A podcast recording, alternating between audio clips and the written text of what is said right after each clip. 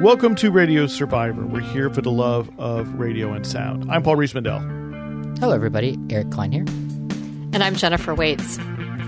Radio is ubiquitous, it's around us all the time, such that we often, when we don't pay attention and we don't really notice when we're hearing it in the background or we see something radio themed or radio uh, adjacent around us. And then we have these fun coincidences, essentially, radio coincidences, if you will. Well, Paul, radio is ubiquitous, so much so that people who love radio, like us on this program, uh, have noticed how often it's uh, overlooked and sometimes completely left off the screen uh, and left out of the history, like of uh, big histories, right? The history of the United States. If you don't talk about radio in the 20th century, you've sort of skipped you skipped over a chapter of like a necessary uh, frame of understanding the world, especially like if you're talking about the media landscape. Yeah, and, and Jennifer and I have had a couple of radio coincidences uh, very recently that we would like to share and, and talk about here on the program. Jennifer, you mentioned uh, this one that has to do with a, uh, a current television program uh, that that is that is currently fairly popular uh, that has a coincidence with your own radio past. Tell us more. Yes. So on a prior episode, episode 298, I, I gave a little preview of this. I talked about how the HBO Max limited series, Mare of Easttown, has a college radio station on it. And the radio station is a very minor character, but the radio station happens to be from Haverford College, where I went to college. And I've done a ton of research about the history of Haverford College radio. So, talk about a coincidence. It was a complete shock to be watching this show and all of a sudden see a fictional representation of my college radio station. And and the show is it's a it's a limited series, so you can still watch it, but it had a limited number of episodes and, and it's already completed and the finale weekend something like 4 million viewers tuned in. So this was a very very popular television show. So i was getting a lot of emails and texts from friends who were asking me if i had seen this episode because they know that i did radio at haverford and what a crazy coincidence. So on on the radio survivor show i talked a bit about how similar the station looked to my radio station back when I did college radio in the 1980s. But I was merely speculating about how this radio station came to be. And this and this series is set not in the 1980s, but basically in contemporary times, correct? Right. Yeah, it's set in 2019, and and I knew that I knew that it wasn't filmed at Haverford College. I, you know, I I could tell that it was a creation of a radio station, that it wasn't a real radio station. It's not off base, is it, Jennifer? That your experience at Haverford College radio station is is Seminal. your yeah. That's that's where Jennifer Waits begins their journey, uh, uh, loving college radio and and then loving all radio. I mean, you already loved all radio, but this is where your focus on college radio.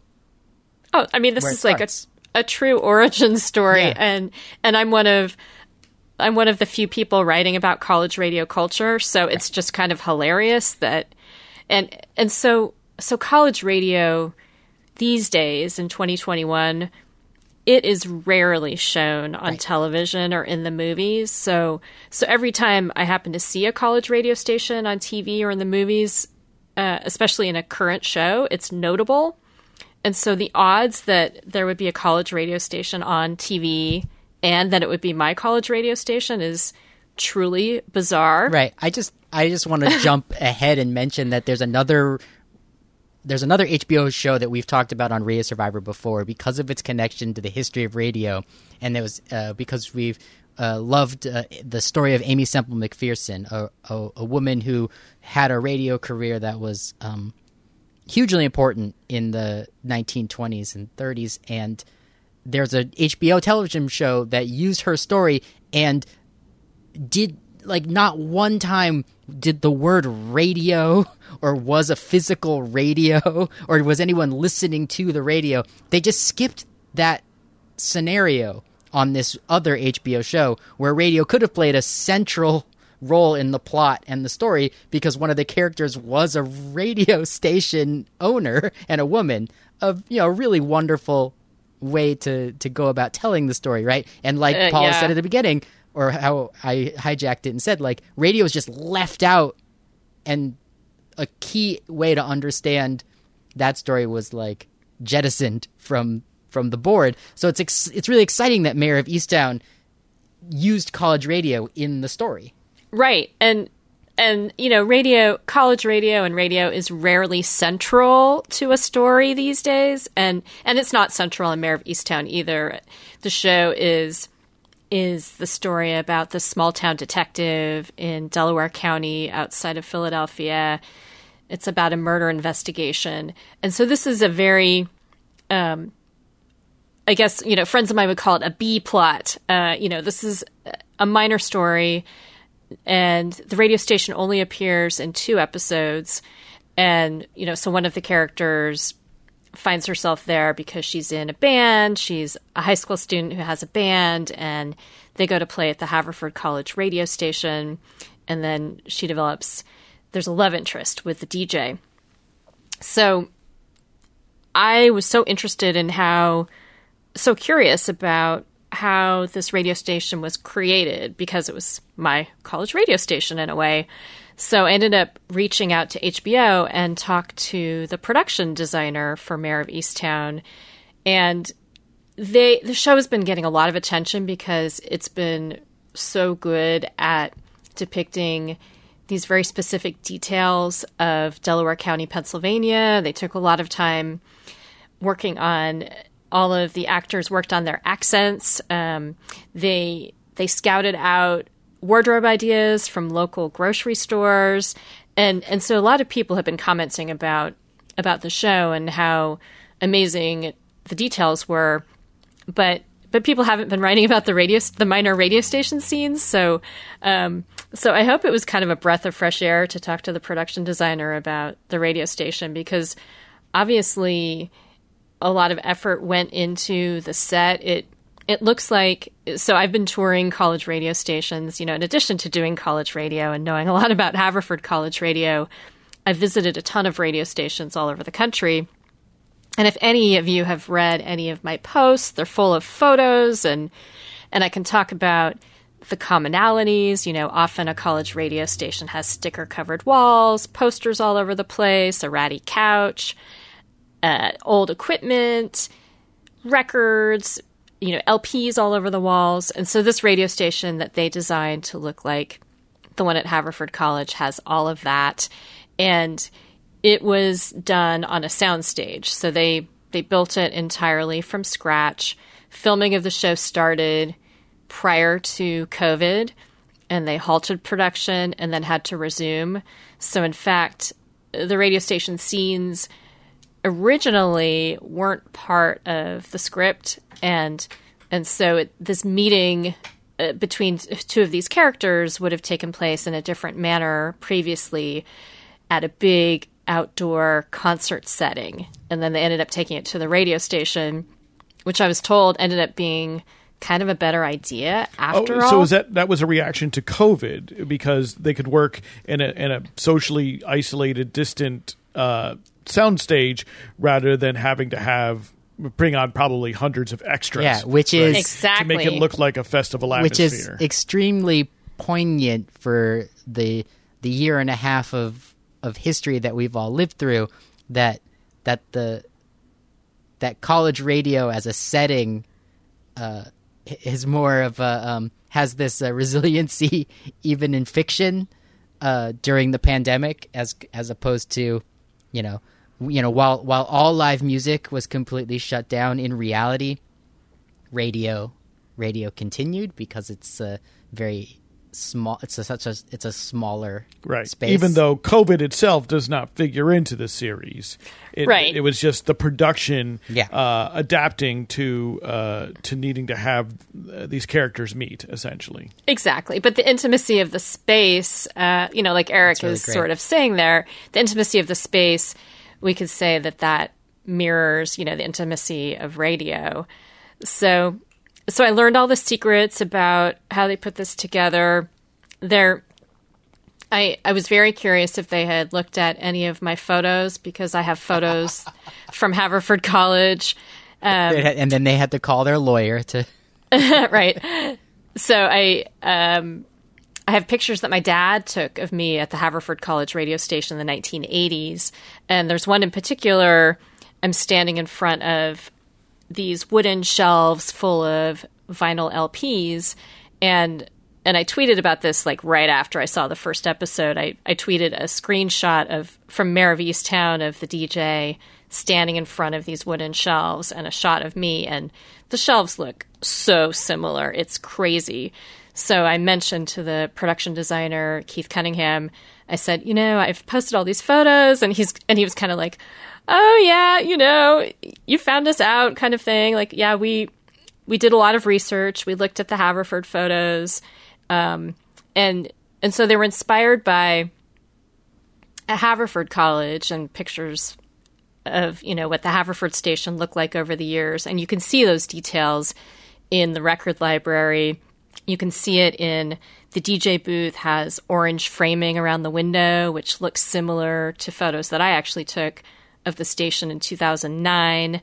There is this couch with wooden, really thick wooden arms, and so many Haverford alums, you know, because a lot of people from Haverford were chatting about the show, said that looks exactly like dorm couches there.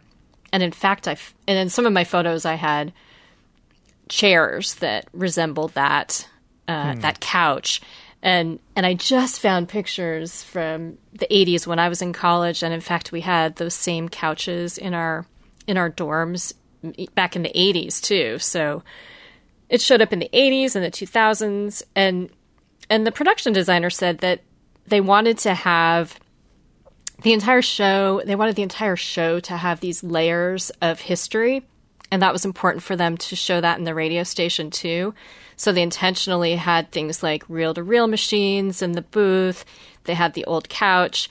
They had people on the crew do things to the couch to make it look more weathered and like intentionally adding stains, maybe removing a leg.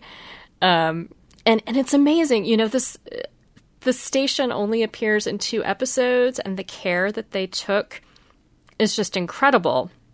Right. And, and I think, I mean, and it's authentic to a context to probably of a student radio station or, or really a community radio station. Uh, if once it's been around for, decades they tend to accumulate right it, it's you might find a reel-to-reel recorder that nobody uses that hasn't actually well, been turned on in years but will sit there until something necessitates its removal or changing the yeah. same thing with a, cl- a couch that may you know and dorm furniture right is sort of fundamentally built to withstand a significant degree of abuse and therefore also can stand stay around much longer past maybe the time in which it was remotely uh, fashionable. Well, and I think if, another if thing, say that, and I think yeah. another thing that Jennifer is driving at that's really fun is that radio people who have spent time inside of radio stations are painfully aware that when the workspace of, of radio, be it commercial radio or college radio in this case,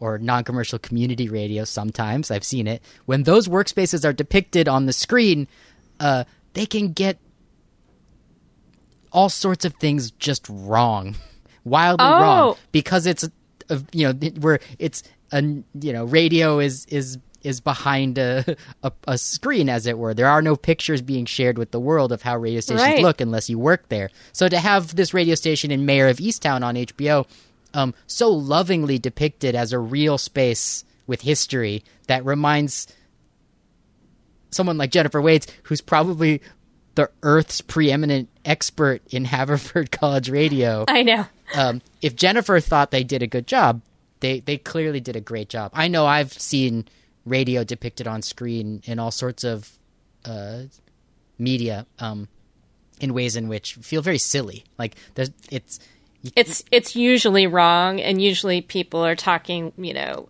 far away from the microphone. Not, not, wearing headphones. Not wearing headphones. It it never makes sense. Um, and and yeah, I mean, there were alumni from Haverford who said you know, several people mentioned, or well, at least one person thought it was filmed at Haverford, which I thought was kind of hilarious um, because they had seen a Haverford, they'd seen an H like through the window in the hallway, and so they thought for sure it was filmed on campus. Um, I just want to. And there's no indication that they went to campus, correct? Right. So this is a soundstage, Yeah. presumably in Hollywood or Los Angeles. No, no, actually, it was a soundstage in Pennsylvania. Oh, Wow. Yeah, Wow. not so they, they stayed this- unseen. Yeah, in the same county that was inspired, that really inspired the whole show.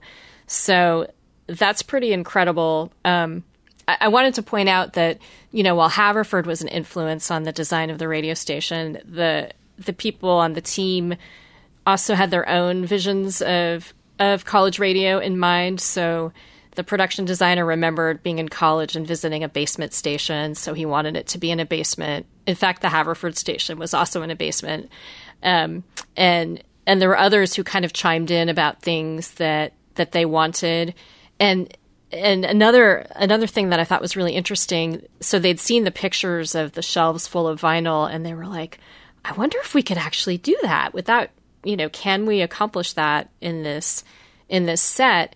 And they ended up renting around five thousand LPs, and and so it's rented records that you see on the wall, and then all the stickers and posters and everything on the wall. Their graphic designer designed everything hmm. and then they had crew layering the walls. They even thought about parts of the station that might be older, and so they layered those even more with flyers and posters. They had band T-shirts kind of tossed right. around because every sticker in a college radio station is somebody else's trademark. But in Right. this fictionalized college radio station, uh, they needed to make sure that everything was cleared. so there was a whole what was cool for me to hear there was a whole story in mind you know the production designer was saying yeah they've got cds in there. They might not play them anymore but they're kind of nostalgic about the out the artwork. That's why the cds are still in the station. And you know they've got the reel to reel. They had turntables. And um but they've got you know you could see on one screen it looks like they've got automation. So it's that you know that seemed very realistic and it was a smaller mixing board like i've seen at radio stations in you know circa 2019 and so that all made sense to me. Um so so yeah and i mean an exciting thing to me also was that they upgraded haverford was always well when i was there it was campus only station you could only hear it if you had an am radio and tuned in on campus in the dorms or you could hear it in the cafeteria in the dining hall um, but on the show, it's it's actually a broadcast FM station at 101.9 FM, and they changed the call letters to WWXU. And I didn't get the full story on that, but it sounds like probably for legal reasons they they likely chose call letters that that didn't relate to any actual station, and they may have had a few choices and then chose one that looked the best graphically. so, like some th- sometimes things are, you know, a lot of things were very specifically planned out, but it sounds like that, you know, perhaps was more, um, you know, more of a whimsical, you know, how they came up with the call letters. Um, I would love to have one of the stickers, by the way. I don't know. I forgot to ask, you know, could I get a radio station sticker of this fictional station that depicts my real station? But, you know, it, it was a, quite a treat to get this backstory because, you know, sometimes you just have to ask rather than, and just, It's- you know, Rather than guess. It's very Yeah. exciting because Jennifer Waits goes on radio station tours. It's something that you've done uh, for for I, I'm going to say over a decade, and you haven't been on a tour since the pandemic. And in many ways, this is this is like your this is a tour that you got to go you you got to tour this fictionalized version of your old college radio station, which appears on the HBO uh, program Mare of Easttown, and you spoke with the production designer. I, I wonder, like, what else? What else did you learn from them that reminds you of your radio station tours? Like, you went, you, you, s- how? What else did they like get right that made you happy about, uh, you know, the care that they took recreating a radio station uh, on this show? Well, they had so in the scene, uh, they have this band coming in. The band's called Androgynous, and they're they're setting up to play. They're kind of setting up their gear, and then uh, it's a high school band, and they have a few of them have overindulged. So one of them ends up getting sick on the couch. So I mean, so this rings true to me because I've been on college radio station tours where people actually tell me not to sit on the couch because of all the gross things that have happened on college radio station couches. And I've seen gross things on tours that I did not utter publicly because, you know, it was like, whoa, okay. Um, so, so the band get a member of the band gets sick and the band ends up not playing. Um, but the whole setup, like they had moved things aside for the band to play and, and Keith Cunningham, the production designer, said, "Yeah, the the space was designed, and and you'll notice like in another scene, the couch is in one spot.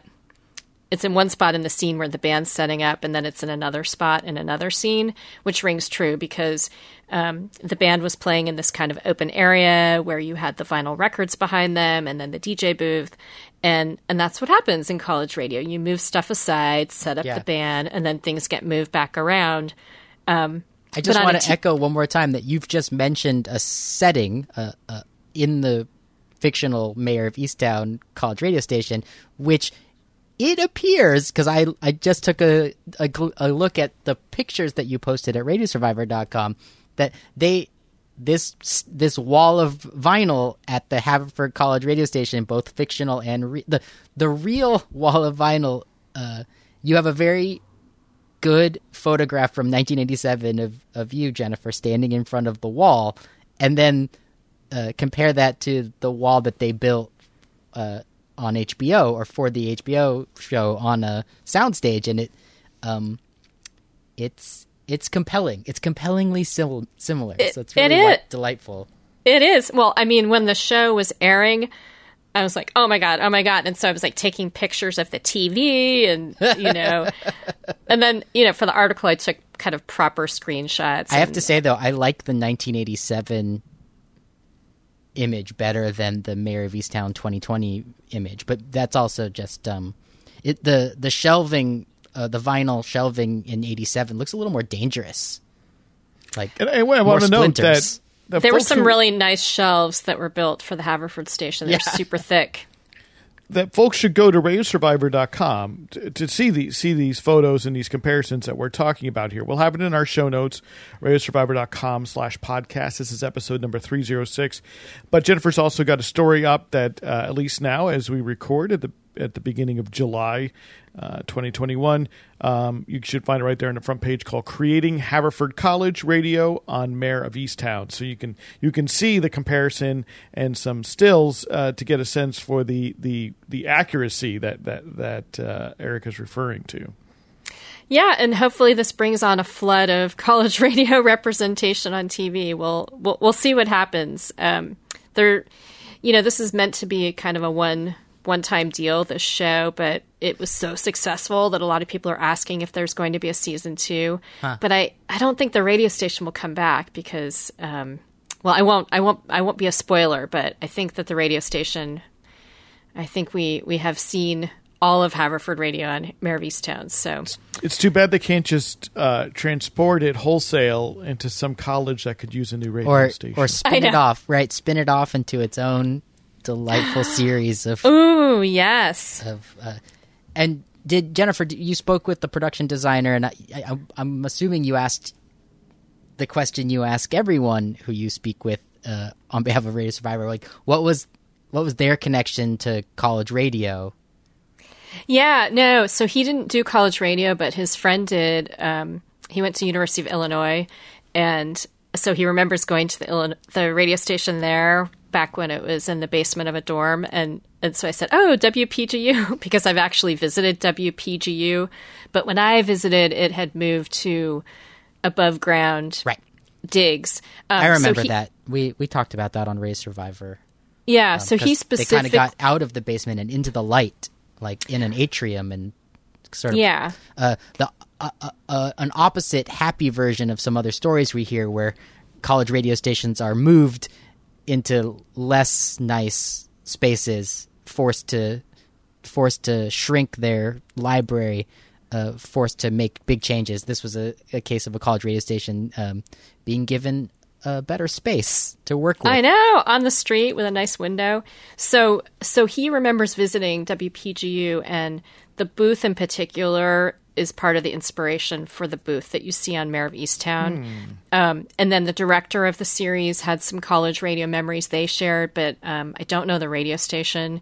And then uh, the creator of the series was from uh, this area of Pennsylvania and and went to college at Villanova, which is not far from Haverford. So the script was full of these very specific details about the area, and and they scoped out Haverford. Uh, so they, they did visit Haverford, but there weren't plans to film there. They they had plans to film at Bryn Mawr, which has always been a sister station of Haverford. So there was filming that was supposed to happen there, but it got called off. Like it was about to happen right when COVID shut everything down. So that would have been interesting uh, to see what would have been filmed at Bryn Mawr. But you know, the whole show changed. You know, the whole scenario changed with COVID. So we will never know. Well, you're listening to Radio Survivor. You just heard the voice of Jennifer Waits. You've also heard from Eric Klein. I'm Paul Riismandel, and we're here for the love of radio and sound. We'd love to know what are some of your favorite depictions of radio in the movies, on television, uh, maybe college radio, if you've seen that, or even high school radio has appeared in, in some series. Drop us a line. Send us an email to podcast at radiosurvivor.com, or maybe share it to us on social media. We're at Radio Survivor on Twitter. We're also on Facebook. And uh, we can sort of add to our our list, our Jennifer's growing list of shows uh, that have featured uh, college radio in some way, shape, or form. And and we at one point we were uh, compiling songs uh, having to do with radio, and that is still available on our on our website at radiosurvivor.com. Uh, and uh, maybe it's time for us to have and host the comprehensive list of of television and radio that is featured, right. college radio or high school radio in particular. Yes. Well, we definitely yes. we definitely can uh, remind listeners of one of our favorite episodes of the last, I believe, nine months is when we spoke with uh, a a curator of Turner Classic Movies who uh, programmed an entire. Uh, I'm, I'm, I'm going to guesstimate it was about 18 hours of programming that was all uh, films about radio or featuring radio or um you know, yeah featuring radio, radio since, themes. since then i've watched um one of the ones that's uh, an incredible film. I'll mention it in the podcast. I won't derail us. It was a really wonderful film from like 1948 uh, with radio right at the center. Yeah we'll put links to that in the show notes too. That was a fun episode for sure well, we'll kind of move on, I guess, to my radio coincidence. Uh, I recently had a short trip down to southern Oregon wine country, down in the Applegate Valley. Um, and I, well, I'll sort of take things in reverse order or something on my on my trip home. So we're driving up uh, I five. Uh, we decided to pull off the road in a small town called Sutherlin, Oregon. It's about an hour south of Eugene, which is home to the University of Oregon and uh, we wanted to pop into an outpost of a, of a relatively new brew pub there for a little bit of a late lunch. And we noticed going in and in the downtown storefront uh, next door to the brewery was a sign for a place called the Radio Days Museum. And we're getting there uh, maybe about 20 minutes after its its operating hours. It operates for a few hours a day, uh, mostly uh, towards the weekend.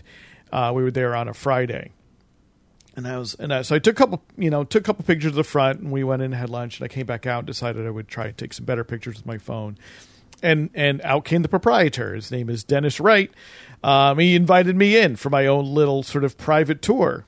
And uh, it's it's quite a thing. I mean it is basically a storefront. That he's converted into a museum dedicated to old time radio and in specific, he's a collector of a lot of the memorabilia associated with old time radio.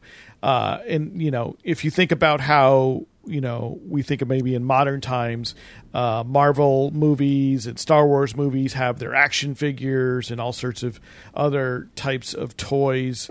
uh, associated with it. I mean, so did the Lone Ranger, all sorts of space fantasy, Little Orphan Annie, um, and different uh, programming like that. So he sort of an amassed a collection of things that might have been uh, giveaways associated with particular sponsors or products.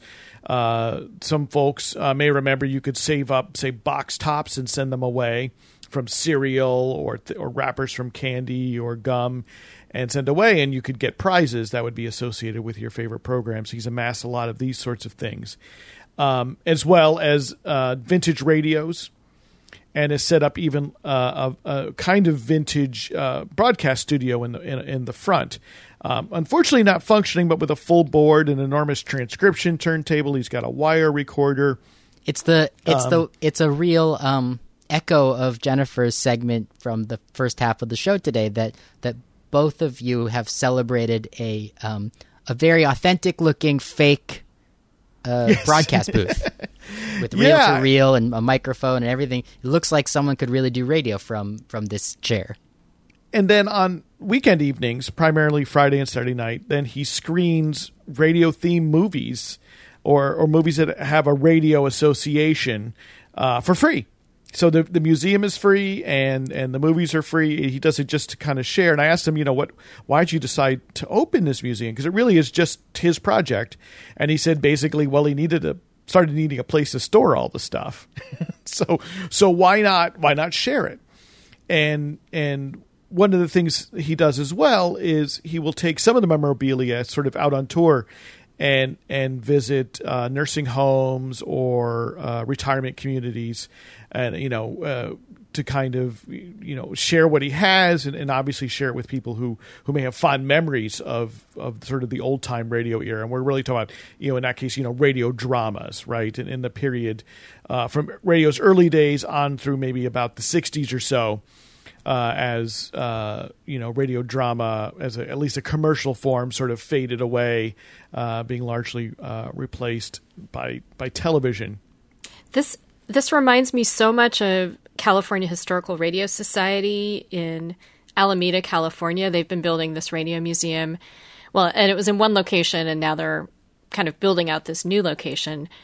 What is shocking me, Paul, is that you're saying that this is sort of a one person operation and it yes it sounds jam packed is it jam packed with stuff it is, i mean it is uh it is well displayed it is well organized. So and it is really organized like a museum. Things are in cases uh, you know things have labels. So it is it is not like a storage unit right? It, you know it is definitely and i'll get some pictures up soon on the website at radiosurvivor.com you know, and some things more out, you know, and, and some things, you know, behind glass. So you could definitely walk about and, and, and, and take it in, in, in that way. Uh, it's a fairly large space, you know, and he clearly has a, um, you know, a back area, back room, uh, that he can utilize for, for additional storage. That's that's not uh, open to the public. But and in the center of it is actually he has chairs set up. So there's you know, about a dozen or so chairs and a screen set up for his screenings of, of radio theme movies. Um, yeah, but it is largely, you know, his collection. And some things are not necessarily uh, vintage, but they may be homage uh, types of more modern things.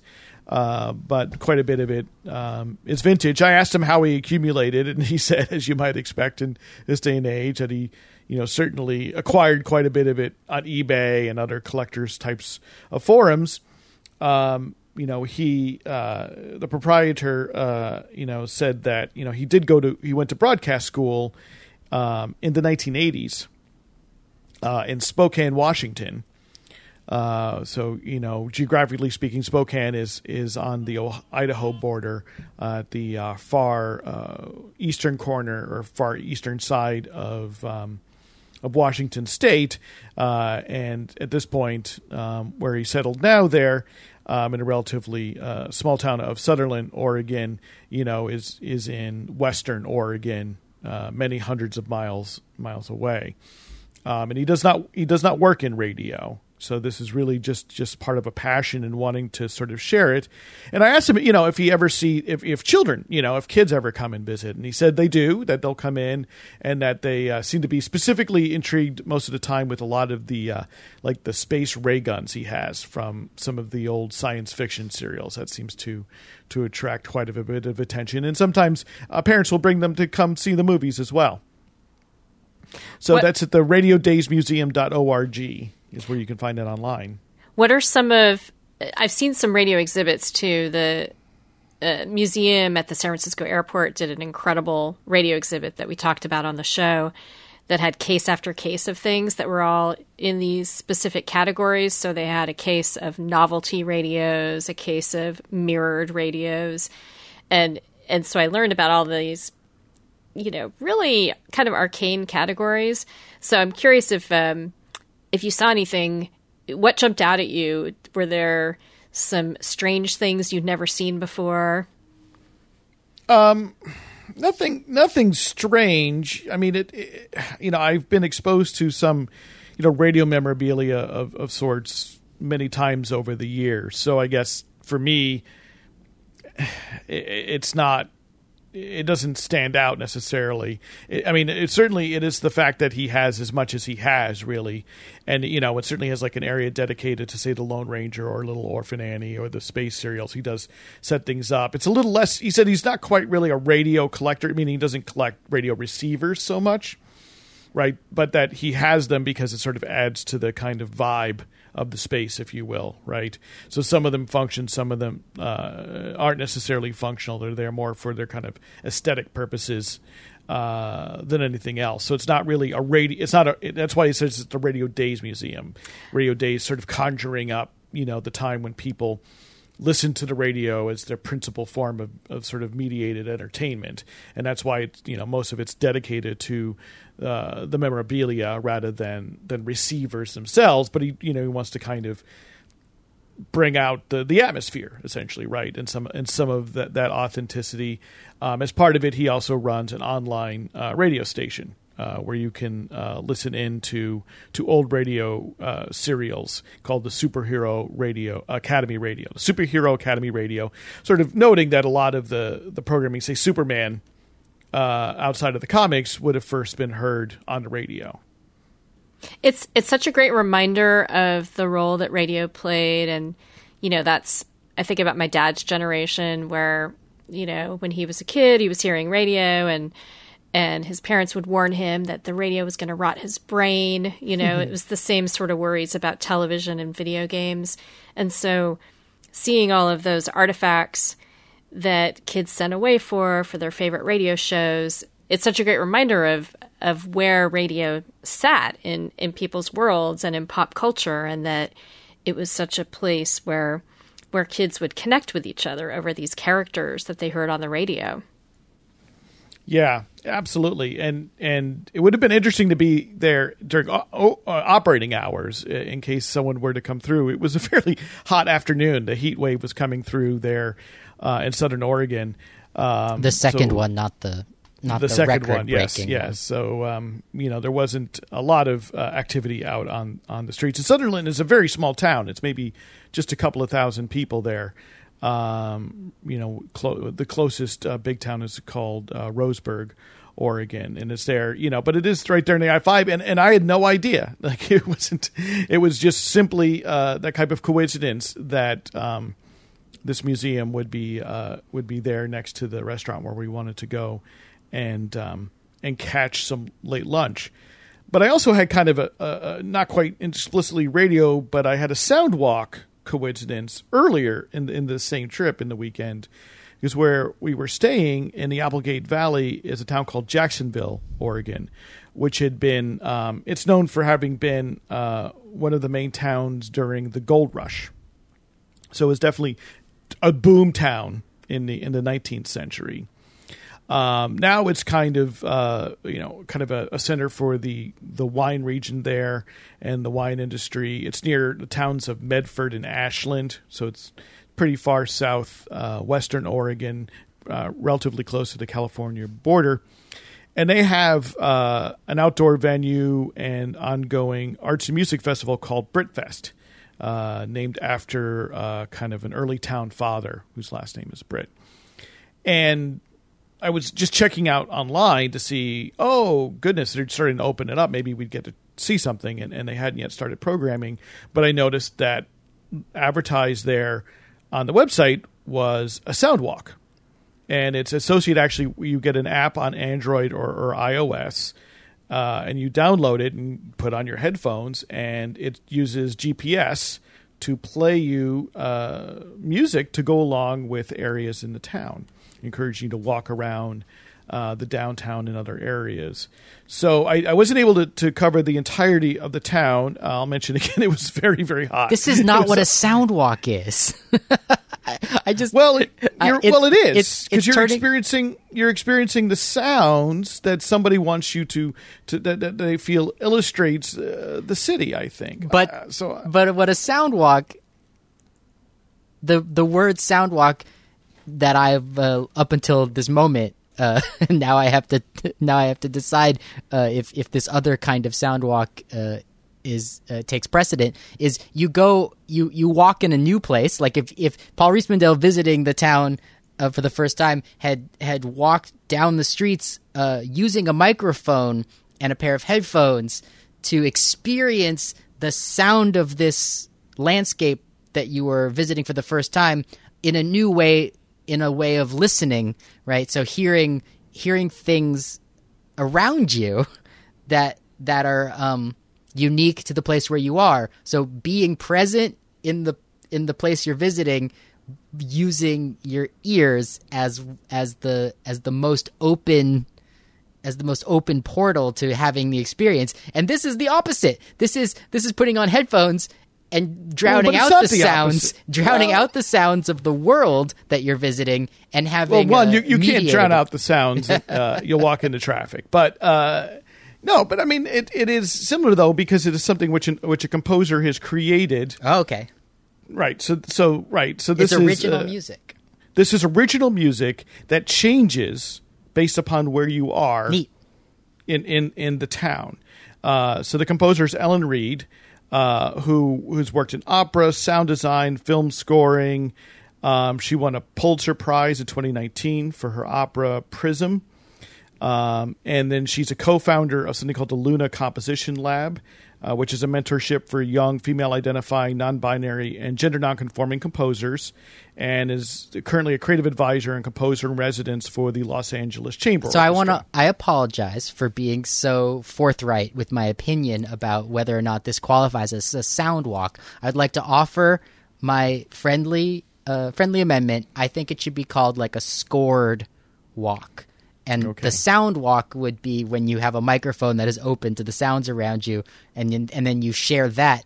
That's what I thought we were. I thought when Paul was offering us a sound walk that you went on a sound walk. I had assumed you you taken a microphone, uh, and and used sound, uh, to to open yourself to to the new experience of being out on the street. What what you what you were privy to was uh, that an artist uh, gave you a a composition, a score for the walk that they you, you then went on.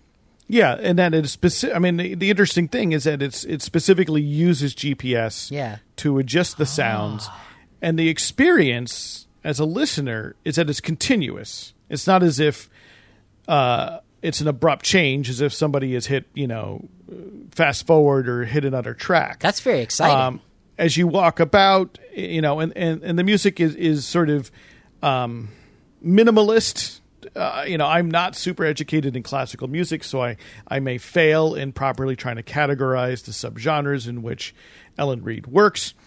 But um, it is sort of minimalist. It, it's sort of a focus on sort of long tones and, and drone like sounds, but but uh, you know in an orchestral setting, you know with with acoustic instruments. And did you um, catch the it, transitions?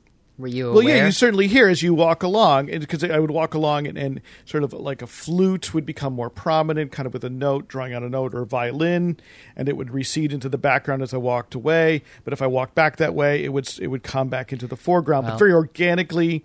So it is if you know by your feet in a way in a sense, you're playing the score a bit, right?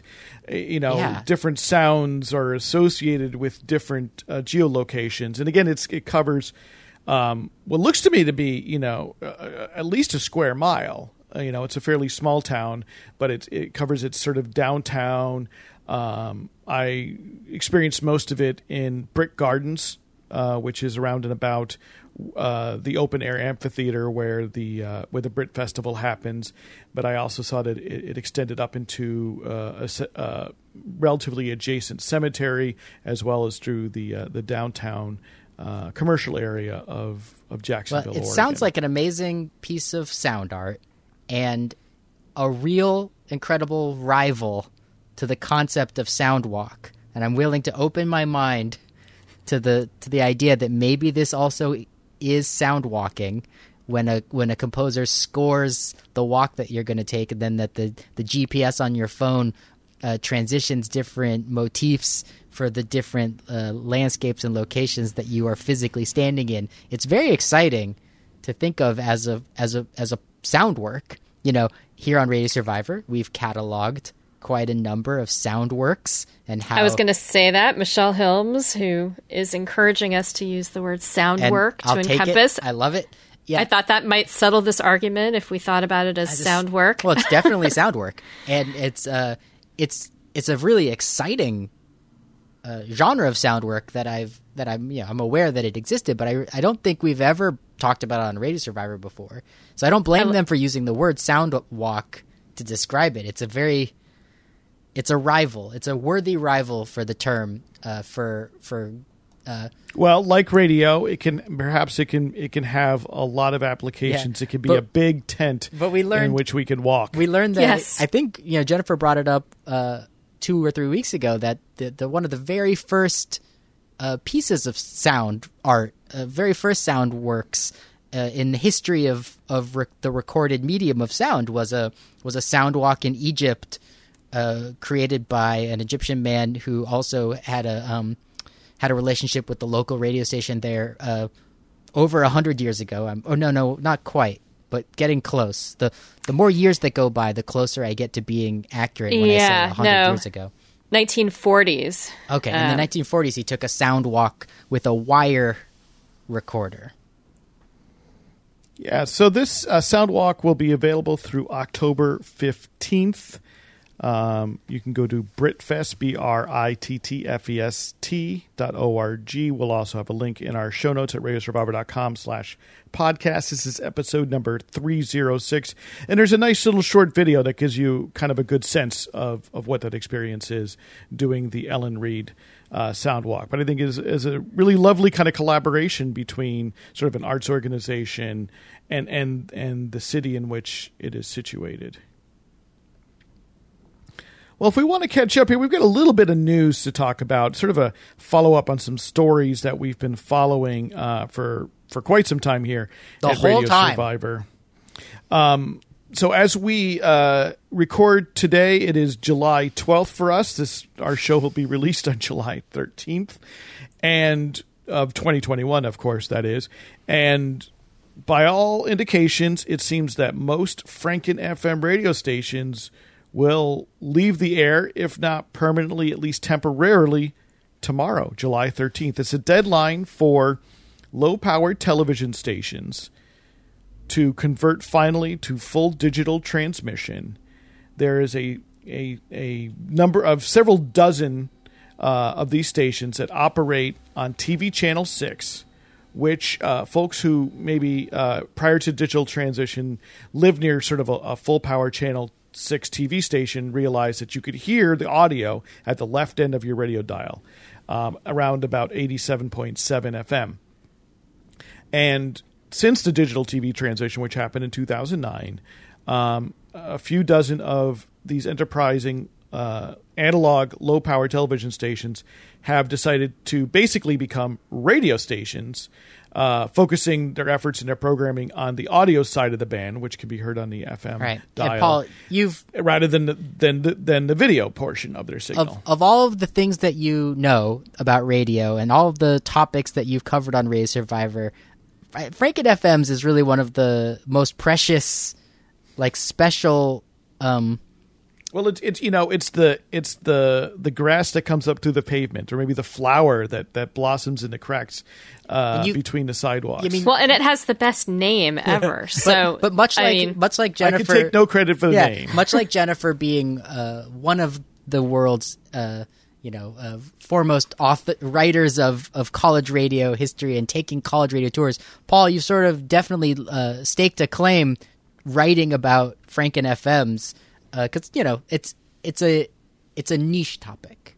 Well, yes, and, and certainly it's received you know coverage in in the radio press. Radio World has Sure. written about it extensively. I want to give credit where credit is due, but you know it is, you know, it, it is a service that wasn't intended to exist as radio. You have friends on the internet, friends of the radio program that you've made because of your Yes. because of your Franken FM blogging. and and it it feels like an underdog in that way Yeah. because it's so difficult by and large to start a new radio station in this day and age. Um, that more often it's easier to purchase an existing station or license, which can be extremely expensive. And so the fact that uh, some enterprising TV operators took advantage of this accident of history that you can hear uh, the audio from their stations at the left end of the FM dial, which was not intended to be radio, was not allocated in the first place. Yeah. You know, there are a lot of folks who want to root for that underdog. And then there are people in the radio industry who feel like it's an unfair advantage, who who think, well, if if we're going to allow that to exist, perhaps the opportunity should be available to everyone who might want a radio station. It's reminiscent a little bit of like the border blaster culture that we've learned about, the history that we've Yeah. talked about on Radio Survivor, where where uh, people who go into business sort of with a with with with a, a a- a business model that pretty much breaks the rules of of the industry, but then are able to um, you know to innovate and to to provide customers with something new. They're not always uh, good guys or bad guys in in the stories. Uh, there, you know, Right. there's a there's an ambivalence to the work that they do. Indeed, and, and I tend to have I tend to be ambivalent myself. Although I'll note that two stations will remain on the air with what is called special temporary authority from Ah, the FCC. It's not the end. It's- well, I mean, It's- it's we- that's why I said that, that they'll go. You know that that the vast majority of these stations will go off the air temporarily, if not permanently, and we don't know which. Um, they have lobbied the FCC to stay on the air, uh, w- basically in a form in which they could switch over their television broadcast to digital, and then maintain alongside of that an audio uh, signal that is analog and heard on FM dials. And so basically, this experimental uh, broadcast is what uh, KBKF in San Jose, California will do. And now added to it is WRME in Chicago, Illinois, uh, most well known for being the flagship station of MeTV FM uh, with that so successful is the format now that there are uh, FM stations that are properly licensed as FM stations that air the format, but this is the original and flagship station that broadcasts on Channel Six in in Chicago. Um, it just so happens, and this is important, that the license for both of these stations is owned by the same company, Venture Technologies Group, uh, which uh, submitted this this application to the FCC to be allowed to to attempt this experimental uh, broadcast uh, of having digital television and analog FM. And we talked about this a few weeks ago, but and and, and we've written about this on Radio Survivor. Is that what's important is that um, for the FCC that the television signal has to be like a real television signal, the digital one, with fully synchronized video and sound, basically meaning real television programming, and that then the analog audio portion can be separate programming. Um, and they're testing to see can these things uh, cooperate together. But as of yet, uh, the FCC has not um, said anything at all about whether it intends to uh, go any further than this special Right. experimental authority and whether it intends to uh, further take up the issue of whether or not uh, stations should be allowed, either television stations should be allowed to continue these analog broadcasts, or if perhaps even uh, that little bit of bandwidth could be opened up uh, for radio stations in general. I mean, the last time we talked about this, Paul, I, I know because oftentimes we we you, we have framed these Franken FM stations as the, like underdogs, as sort of the heroes of the story. But um, you reminded me that that the the way in which they got on the air was an accident and sort of a weird backdoor. And if if if the United States was going to create a policy to to build to to allow some new radio stations to take up this this space on the dial. Um, uh, they could have done more policy work to make them uh, more welcoming to more non-commercial radio stations. This is this is a weird Yeah, place a for commercial part of the band. It's a weird place Yeah. for commercial radio to get on the air uh, through a through a leaky back door. And some one place where that's happened is in Brazil. Um, you know, the Brazilian uh, you know, Brazil has also transitioned to digital television. Um, so there were also basically television stations situated to the left of the FM dial, um, and Brazil has started opening up uh, that now unused frequency space or less used frequency space to build more FM stations. That's coincident with Brazil basically transitioning away from AM radio altogether. So part of the idea is that it is FM frequency space that can be given over to to former AM broadcasters. But that's basically, you know, reclaiming that that airspace uh, that we, you know, don't actually use for FM more or less. That you cannot uh, apply for a new station at 87 i'm sorry uh, yeah at 87.7 fm or 87.9 fm uh, those you know that that's not something that you can Right. currently get a new Or- license for in the united states My favorite policy proposal, uh, based on your travels in New Zealand, is you know that they have the a part of the radio spectrum that is um, left open to unlicensed broadcasters, to to to pirates who aren't pirates, to people to do pirate radio um, without breaking any laws, and that's just a part of the spectrum that is available to New Zealanders uh, who want to get on the air, and we could have that in the United Yeah. States. it is simply just a policy proposal and that that would need to be taken up and and that that could be an alternative where you would allow uh you know a radio station with more power than what is currently permitted without a license right the little tiny part 15 transmitters but with some upper limit in in New Zealand it's 1 watt of power can cover maybe about a kilometer radius um, depending on, on where you site your antenna. Yeah, there. Why couldn't we have uh, eighty seven point seven assigned to that instead? Um, you know, I'm sure there are uh, Somebody has an stakeholders in, to in American question. broadcasting that have have reasons against that why they think it's a bad idea.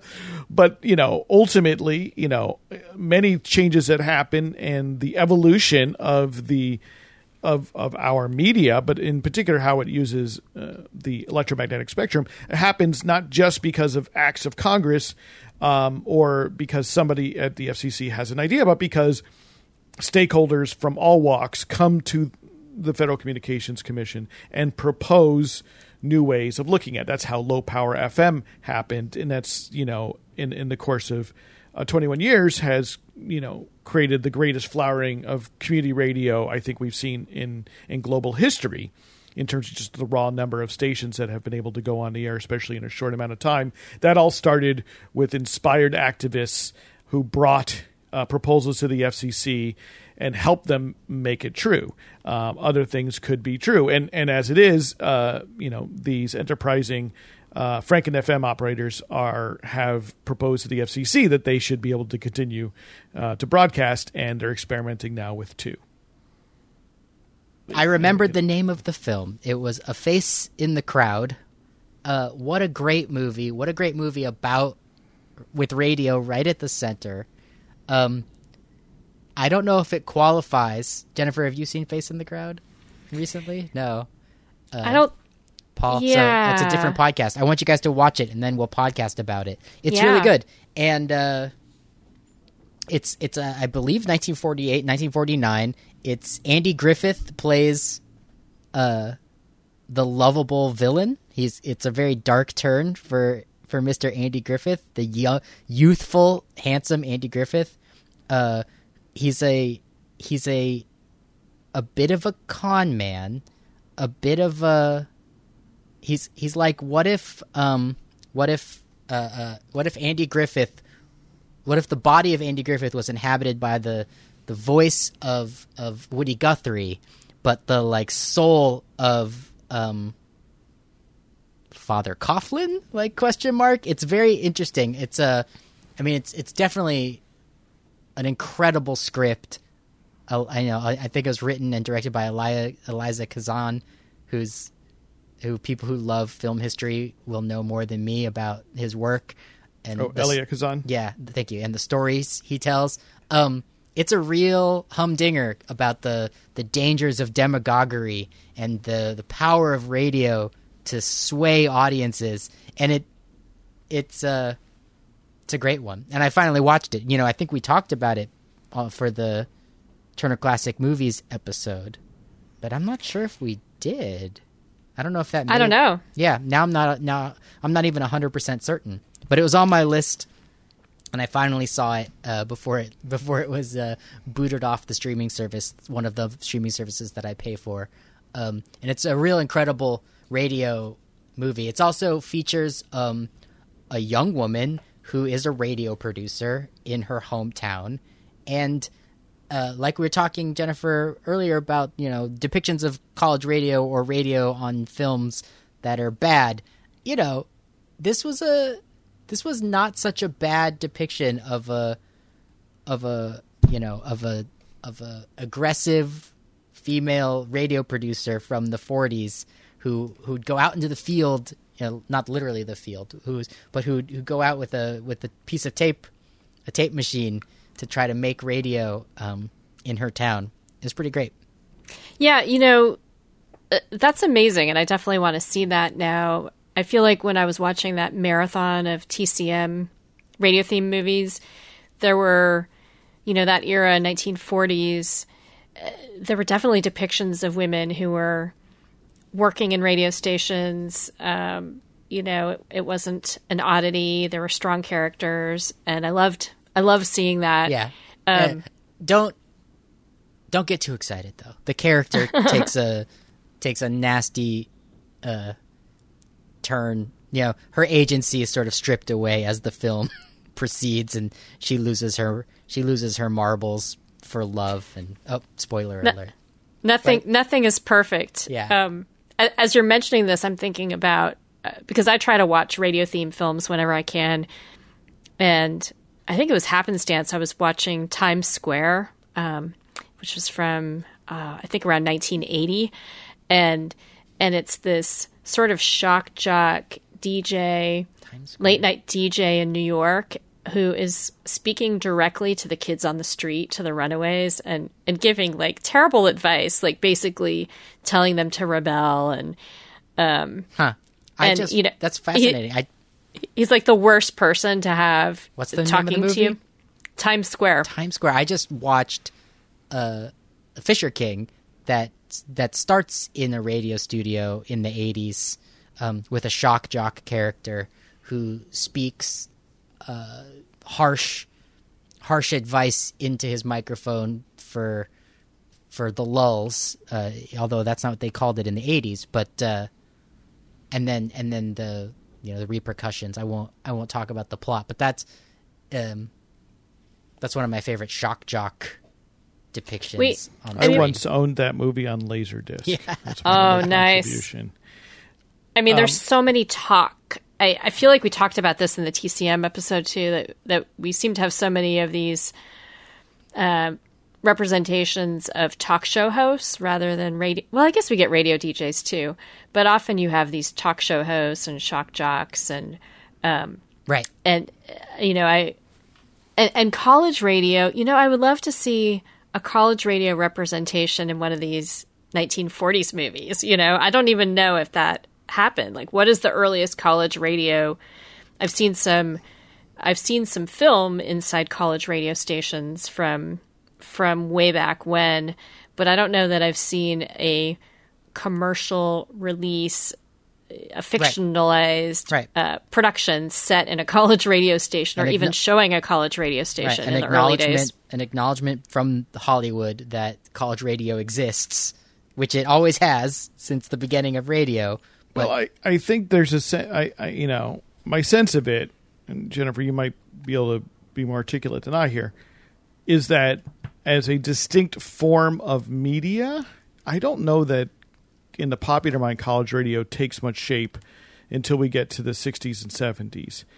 In in that right and as you, as your research has shown and, and much of what we've learned here, you know, often college radio stations are also sort of you know, they are it's radio, it's it's it's the classroom of the airwaves on the one hand or the programming in certain ways is not is indistinguishable from say a commercial station. It just happens to be run by students, right? And and and I think that part of perhaps the dramatic appeal of college radio yeah. in other in, in the way we, we think of it now comes from the fact that it's associated with rebellion yeah the baby or associated with that, counterculture the baby boomer the baby yeah, boomer that, moment of college radio and it's how that how that entire generation like sort of framed its right. opposition to to, yeah. to its parents generation and the rebellion there it makes a lot of sense and that's when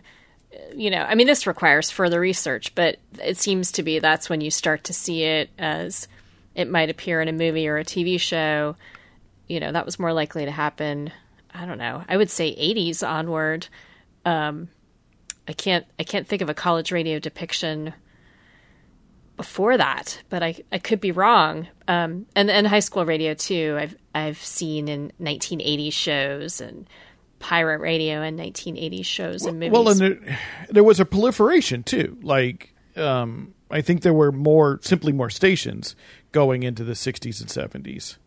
And you you know you can think of how many stations were founded or stations that moved f- onto the broadcast airwave or full power broadcast airwaves too. I mean, I, I, suspect that that's at least part of it as well. They simply became more common. Well, yeah, and and really, I mean, you think about the number of people on college campuses who aren't aware of their college radio stations, and you know, so it's not something that was at the forefront of people's minds, and and in the you know, say the 1940s and 50s, you had a huge number of campus only radio stations, but that's still that's an obscure form of media just on college campus. And then maybe after that, you had stations expanding onto cable. And so, yeah, I guess it's decidedly not mainstream. So why would it end up in a Hollywood movie? And and also, what would the it it's is how does it act as dramatic advice? Device, right? I think would be the question, right? You know, where I think as college radio develops and becomes had develops a cultural relevancy, right? That's still that's relevant to the mainstream, but a little outside in, the 70s and 80s. That's when we also therefore see it depicted more often because it can be it, it can take uh, the you know it, it can embody rebellion it can embody uh, a non-mainstream cultural force that's still familiar enough right? Exactly. Because um, I wonder, you know, what I've heard of, like, say, college radio stations that exist in the 1940s, you know, maybe it could be the site of interpersonal student drama, but it's, uh, you know, it doesn't seem like the radio station itself too often was itself the site of controversy. Um, as, as, it would happen, but perhaps not. You know, again, uh, we'd love to hear from listeners if you know of a depiction of a college radio station in in visual, especially uh, you know perhaps uh, movies, but also television prior to say 1970. Um, send us a line podcast at radiosurvivor.com. We'd love to know. I want to make a quick note that I what I did learn while I was at the um, Radio Days Museum um, in talking to uh, Dennis, the guy who runs it as well. Uh, there were flyers about is that there is actually the Northwest Vintage Radio Society uh, that is based out of the Portland area it seems like they have weekly meetings.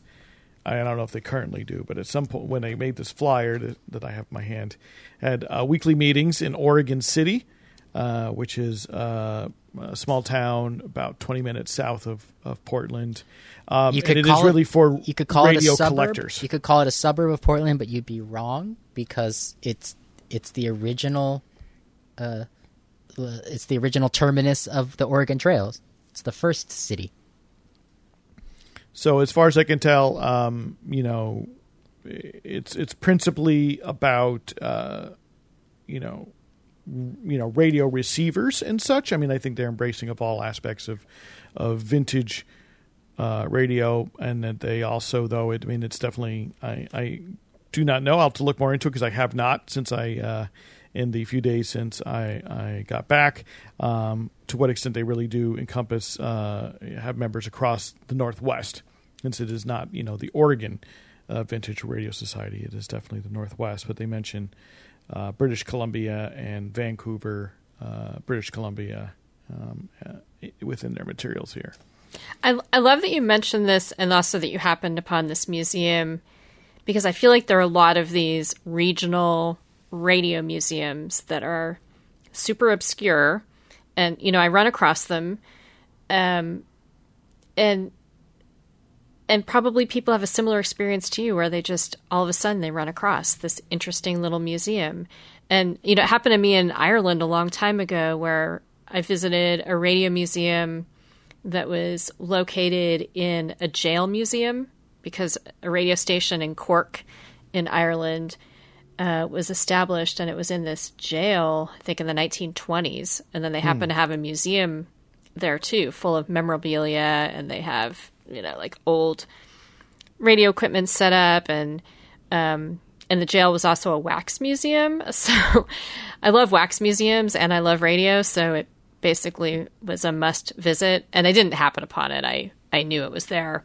Um, but the radio museum was closed and i had to talk my way in because you know like you i was like this is like the whole reason i came here. I really want to see the radio museum. And they let me in um, to take a look around. And they had a wax figure at some of the radio equipment. And we have that on our radio survivor facebook page actually is that's the that's from that radio museum in cork.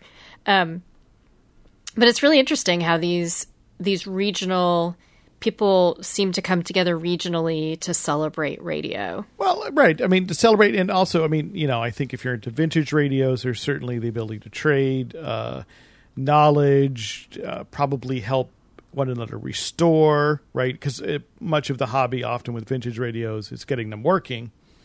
Um, that's also why, I mean, uh, why uh, there's a, still a, a market a lot for the Part 15 unlicensed AM transmitters is that there are people who like to be able to broadcast, even if just within their own home, uh, old, you know, old time radio programming or uh, vintage you know, music to their old time radios, right? So that they can sort of recreate that experience in their own homes and enjoy that radio, you know, not because often they'll just be AM or shortwave and what there won't be a lot of that sort of programming left, right? You sort of mostly have sports talk, uh, lease time, and conservative talk, and you know, getting to hear uh, the adventures of Superman and the Lone Ranger um, necessitates a little bit of creativity, and and you'll see explicitly, you'll see some of these AM Part 15 transmitters explicitly marketed as for use with your vintage uh, AM radios. So I'm certain a lot of that exchange and why they're regional too, because it, so you can come together and and talk about and and, and I think interest in that preservation, right? Uh, that that that these radios not just simply be junked or landfilled because they no longer uh, seem relevant or uh, in, in in the modern era. But yeah, they're probably in most major metropolitan areas or or regions of the United States, if not goodness, probably the world. Yeah so before you There's some you know sort of organization like this. before you throw out or let your neighbor throw out their vintage radio equipment and radio magazines, search around for your local radio society. Folks, I looked it up. Face in the Crowd was made in 1957. I was 10 years off, and I apologize for putting the air out there uh, in the podcast uh, without doing my research prior. Uh, which makes a lot of sense since a tape machine uh, in the field is plays a prominent role in the plot of the film. So of course it's 1957, um, a tape machine out in the world instead of 1948, 1949, where there couldn't possibly be a, a woman working at a southern radio station in the United States taking a tape machine into a prison to record the voices of prisoners. It's a very 1957 uh, cutting edge storyline. Great film, highly recommended and I got the date wrong. You've been listening to Radio Survivor, the podcast version. Thank you so much for listening. You can subscribe wherever you get your podcasts. We're also on the internet at radiosurvivor.com, where there are show notes for today's episode. This is episode number 306. We love to hear from our listeners. Email us. The address is podcast at radiosurvivor.com. We're also on the social media networks of Twitter, Facebook, and Instagram, where we love to hear from you. And you can comment on our posts. Radio Survivor is a listener and reader supported enterprise. To find out more how you can support what we do, go to radiosurvivor.com slash support. Jennifer Waits, Paul Riismandel, and myself, thank you for listening. We'll see you next week.